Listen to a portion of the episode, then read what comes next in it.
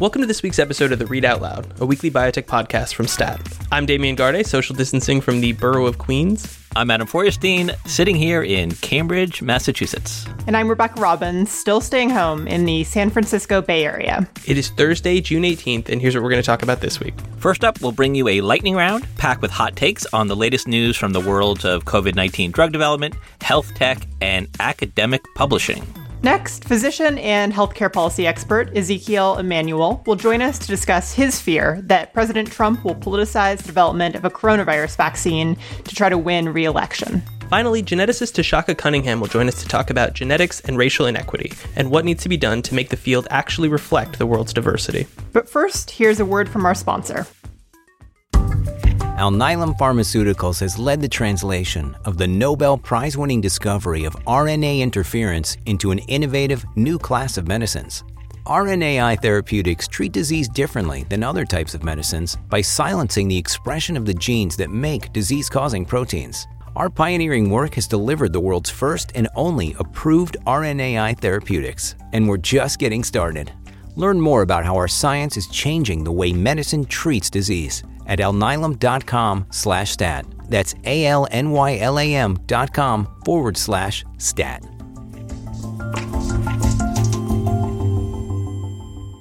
So let's start this week by running through the biggest news from what has been a busy week in the world of medicine. So, first off, we got the results from a major study on treating COVID 19.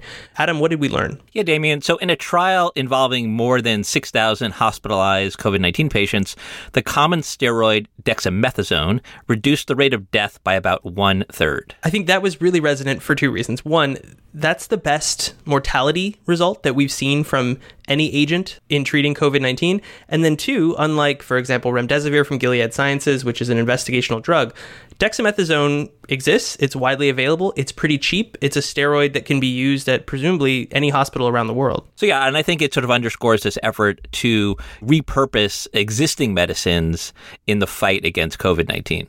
What struck me too about this readout was that this steroid seemed really under the radar. You know, there's been so much attention to uh, potential treatments like hydroxychloroquine and, and remdesivir. This one, I think, uh, might not have been on people's radar, um, and it was encouraging to see these results. The one thing to watch for next is that these results, like so many over these past few months, came to us via a press release that described the top line results from this very large study. The actual detailed data are yet to be published or presented or, or really subjected to rigorous vetting by scientists. So all of this comes with the caveat that there may well be something revealed in those details that, that kind of takes the bloom off the rose with respect to this.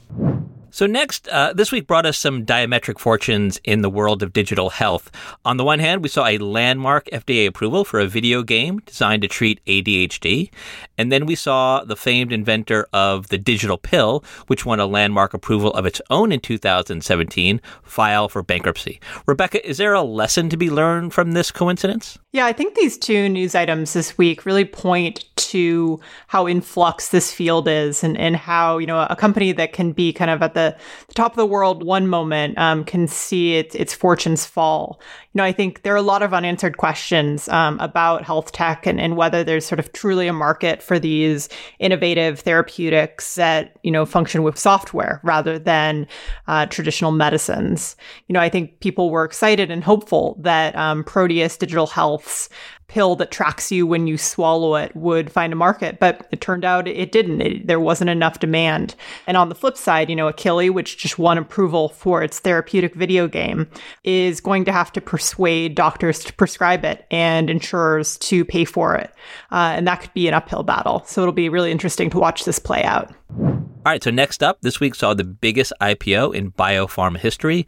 Royalty Pharma raised more than $2 billion and rose to a valuation of more than $25 billion. Damian, what does this mean for the sentiment around biotech on Wall Street? So it's undoubtedly positive, but I think it's worth pointing out that Royalty Pharma is, I think, unique uh, in the drug industry in that it doesn't invent any drugs. As its name would suggest, they acquire royalty streams on other people's medicines. And so they basically negotiate paying cash up front for back end points on the sales of um, what they hope will be blockbuster medicines. And, and to date, they've been around since the 90s. That business model has been very lucrative for them. But it's also, I think, a positive for biotech as a net because, you know, with the market saying that Royalty Pharma is worth $25 billion, what they're essentially saying is that that business model, buying into uh, investigational drugs, is something that will continue to be lucrative out into the future. So, in a sense, it's Wall Street making a long term bet on biotech. And so Royalty Pharma is almost more of like buying into a diversified biotech fund rather than investing in a single biotech IPO. And so I think all of the read throughs, at least in the short term, are, positive for the future of the drug industry in the eyes of investors. I think what's interesting about Royalty Pharma is, you know, they've been around for a long time. And I think they were founded in 1996 and, you know, very well established company that a lot of people on Wall Street in the healthcare sphere know well. Now they're going to be publicly traded. But for years, you know, they focus mostly on buying buying royalty streams from established approved medicines. And only in the recent years have they gone out and starting to sort of buy royalty streams from unapproved drugs. So basically taking a more risky bet that medicines right now in clinical trials will end up being approved. So it'll be interesting to see how that strategy plays out uh, over the next few years. So, all around the world, academic institutions are looking at the huge sums of money they pay journal publishers and wondering why. This week, MIT became the latest institution to walk away from negotiations with Elsevier, a major publisher.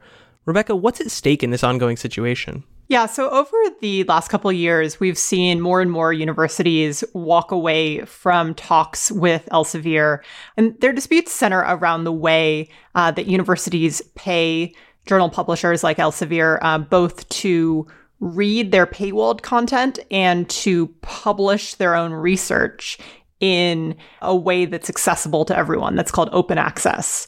So far, we have seen Elsevier dig in its heels, and, and we've seen a number of universities, University of California, University of North Carolina, the SUNY system in New York, and now most recently MIT, just refuse to play ball and, and walk away. So I think the stakes are really centered around how academic research gets paid for and, and accessed and read. You know, it's it's kind of striking to think about, um, you know, as as journalists, the situation is sort of analogous to if I were to have to pay Stat to publish my writing.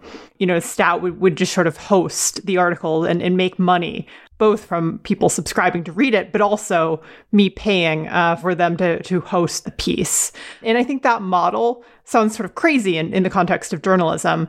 Um, and, and more and more universities and academics are thinking, wait, how much value are we really getting here? Yeah, no, it kind of sounds like a protection racket, or at best, you know, like Seamless or Uber or companies that function as middlemen in this process, has anyone kind of stepped forward and proposed an alternative model that these institutions might find more equitable or more practical?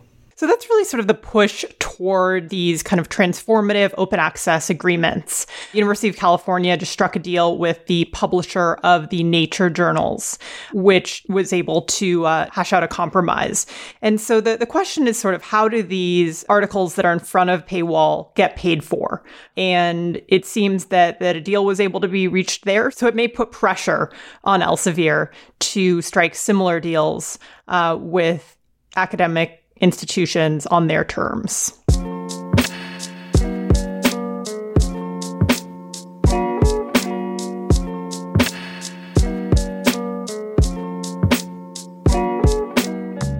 Devoted a lot of time on this podcast to the ongoing efforts to develop a vaccine or vaccines which aim to protect against infection from the novel coronavirus. There are nearly a dozen such vaccines currently being tested in people. The first results from some of these clinical trials could read out this fall, which has some people hopeful that an effective coronavirus vaccine might be approved and ready for distribution early next year. However, our next guest is not one of those people. Instead, he's concerned that President Trump, desperate for a political boost, could pressure the FDA to approve a vaccine before Election Day as a sort of October surprise, even if that vaccine is not found to be safe and effective. So, joining us now to elaborate on this hot take and more is Ezekiel Emanuel. Zeke, as he's known, is a physician and professor of medical ethics at the University of Pennsylvania. He's also a well known health policy expert, a member of Joe Biden's coronavirus task force, and author of a just published book titled Which Country Has the World's Best Healthcare? Zeke, welcome to the Read Out Loud. Ah, it's fun to be here. Thank you for having me. So, before we get to the Trump thing, I wanted to first step back from the timeline issue and get your thoughts on the science underlying proposed coronavirus vaccines.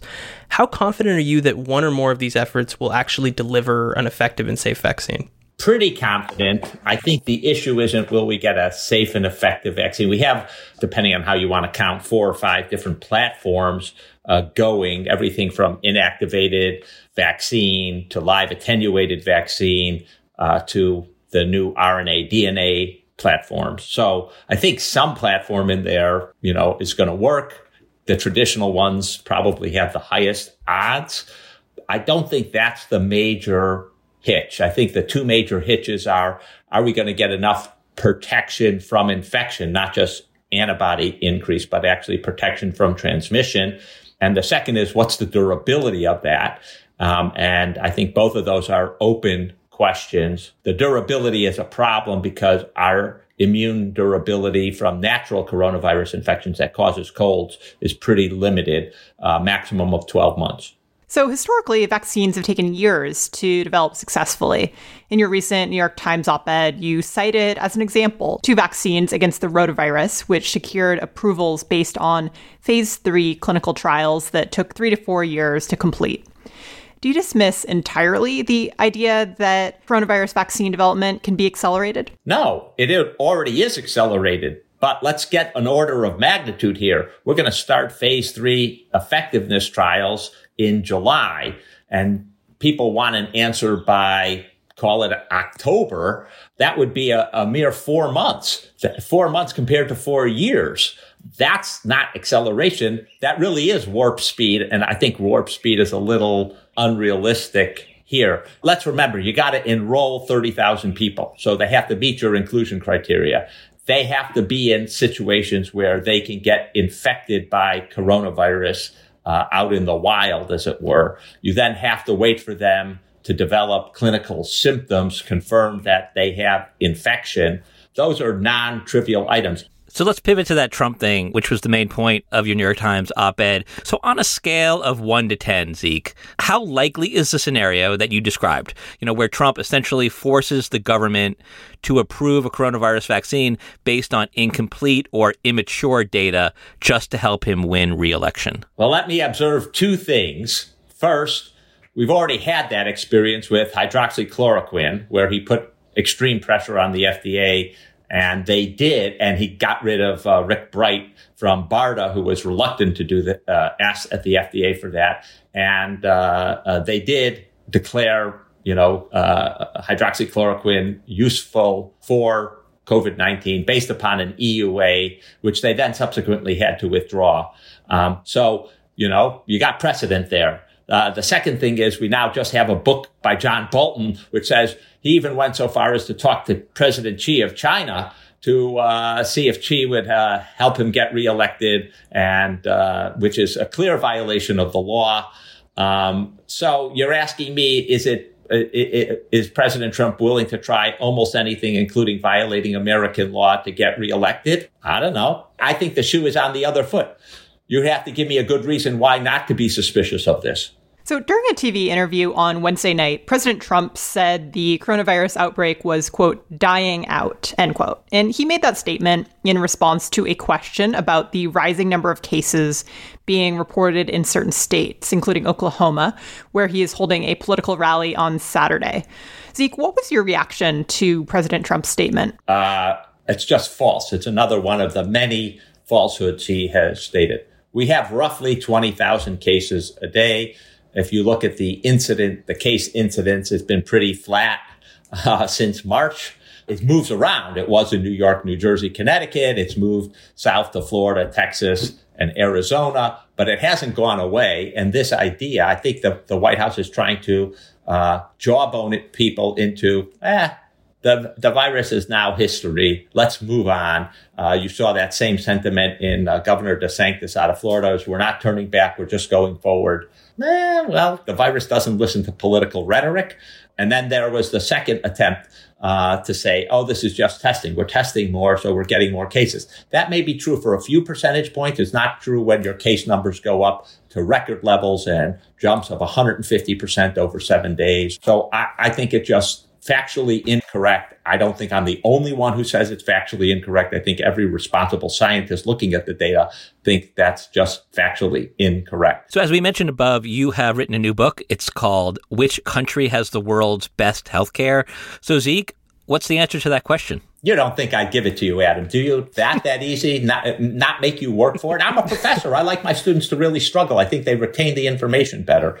But having said that, your uh, listeners would be unsatisfied by that answer. And I think it's very important to understand that it depends what you are looking for in a healthcare system. And I don't think everyone's looking for the same thing. You know, a lot of health policy wants are looking for, you know, cost control and universal coverage, but a lot of individual people are looking for other things. They, for example, want a place where they have, you know, uh, as wide a choice of doctors and hospitals as possible.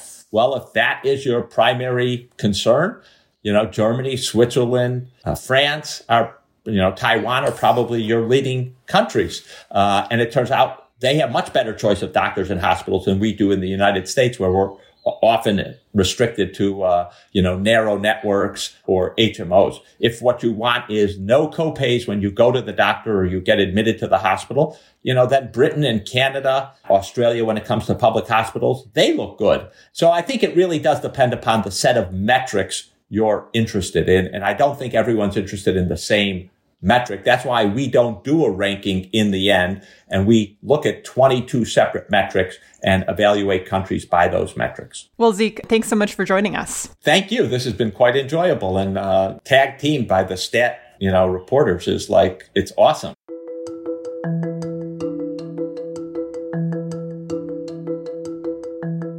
Next up, we're going to talk about the field of genetics and how it's grappling with deep seated biases in this current moment of reckoning around racism. So, earlier this month at the consumer genetics giant 23andMe, CEO Anne Wojcicki issued a pretty remarkable statement. She called her product, quote, Eurocentric and said her company is, quote, part of the problem. Competitors Ancestry and Nebula Genomics put out their own statements acknowledging similar issues with their own products and with the field at large. Genetics has long been seen as too white in its leadership, its data, and its products. Black individuals and other people of color are underrepresented in genetic studies, databases, and the reference genome. While there's been some halting progress, these problems have resulted in tests that only work for people of European ancestry. They've also undermined hopes that everyone might benefit from personalized medicine. So, joining us to discuss all of this is geneticist Tshaka Cunningham. Tshaka is co founder and chief scientific officer of a genetics startup called TruGenomix. He's also executive director of the nonprofit Faith Based Genetic Research Institute. He's previously worked at Bristol Myers Squibb and the U.S. Department of Veterans Affairs. Tshaka, welcome to the Read Out Loud. I'm very glad to be here with you this morning. So, Tshaka, what do you make of the reckoning that we've seen in the past couple of weeks from 23andMe and the other genetics companies on these issues? You know, I think it's actually a, a really good thing. And I, I, was glad to see it from the highest levels uh, from uh, these companies acknowledging an issue uh, that many of us in the research community have known about for a long time which is the sort of lack of representation of diverse genomes in all of our studies and products. And so I'm glad it's starting to get uh, deeper attention because um, I think it is a, a key issue that's going to impact the effectiveness of all of these tools over time. So I was happy to see that admission from 23andMe's CEO, and I'm looking forward to seeing some positive things that they'll do to address it. Uh, so you know, the first step is admitting you have a problem, and then you know you go through the steps to to rehabilitate. So I'm hoping uh, uh, that some positive things will come out of this. So Tshaka, in your role at the Faith Based Genetic Research Institute, you travel widely to speak at Black churches about the value of genetic research, or at least you used to in the pre-COVID era. What kinds of questions about genetics do you hear from these communities? All kinds of questions. And first of all, I say, you know, the work that we're doing with uh, the Faith Based Genetic Research Institute is very unique in that we are bringing together um, individuals from, you know, the faith communities with scientists who are also people of color. One of our guiding principles in, in the work that we do in the community is called uh, the honest broker philosophy. That is, those of us who are imparting the information to the community are also from the community. And what we found is that really helps us establish a better bond of trust for folks to be able to receive the information. So some of the questions that we get uh, when we talk about the value and the benefits of genetic research is, is the first questions are, are they going to use it to hurt me? And, you know, what will they do with the information?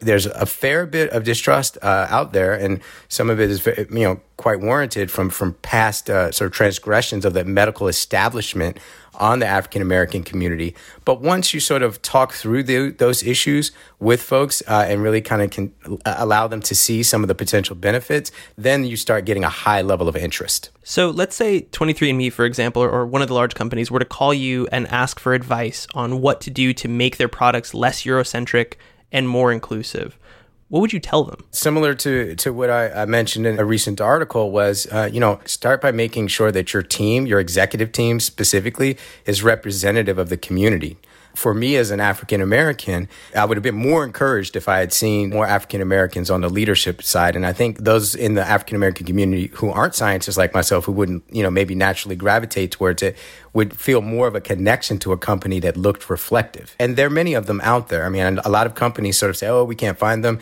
Any company needing to find a talented minority geneticist, give me a call. I got a long list. Okay. And then the second step would be to really sponsor more research in this area. I mean, part of the challenge is also a financial and economic challenge. Um, when you think about the economic disparities that have existed in America based on racial lines, you know, the average African American has seven times less wealth than the average Caucasian. So they might not have, you know, even a hundred bucks to spend on something like genetic testing that could benefit them.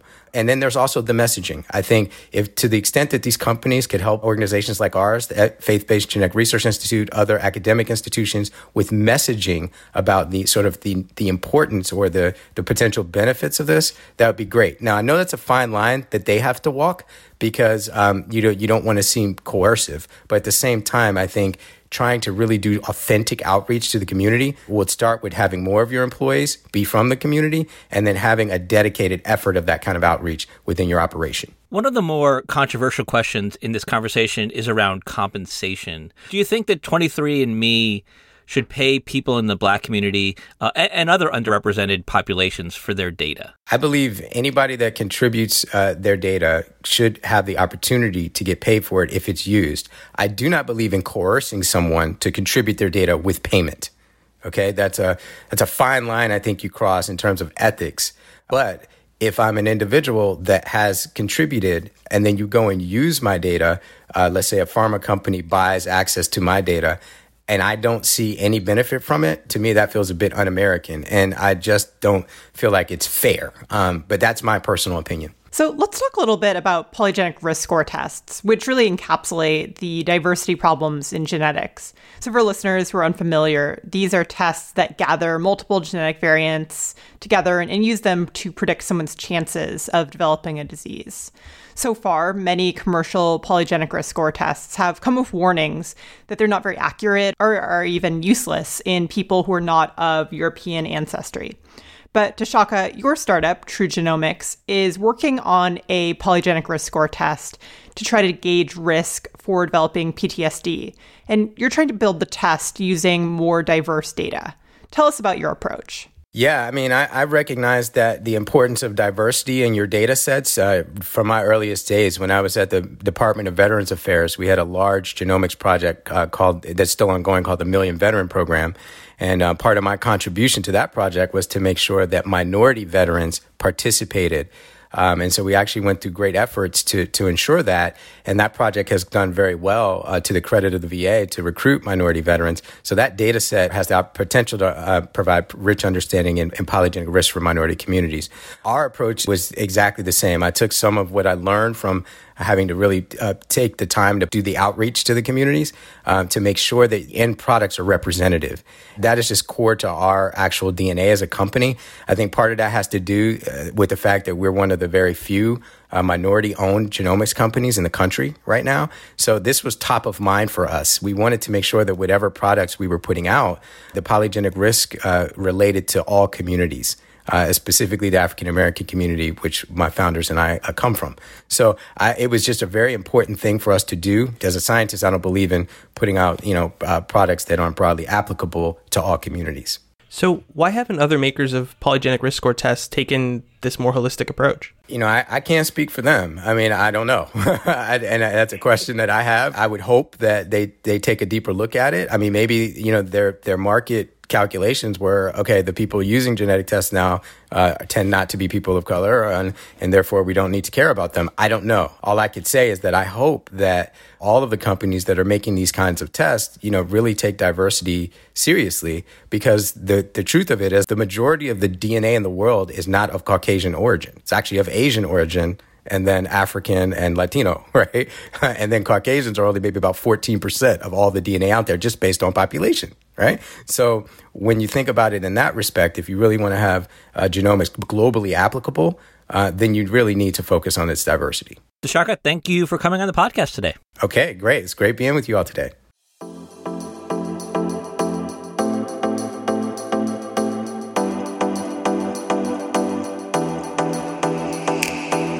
That does it for another episode of the Read Out Loud. Thank you to Hyacinth Empanado and Teresa Gaffney, who produced this week's episode. Alissa Ambrose is our senior producer, and Rick Berke is our executive producer.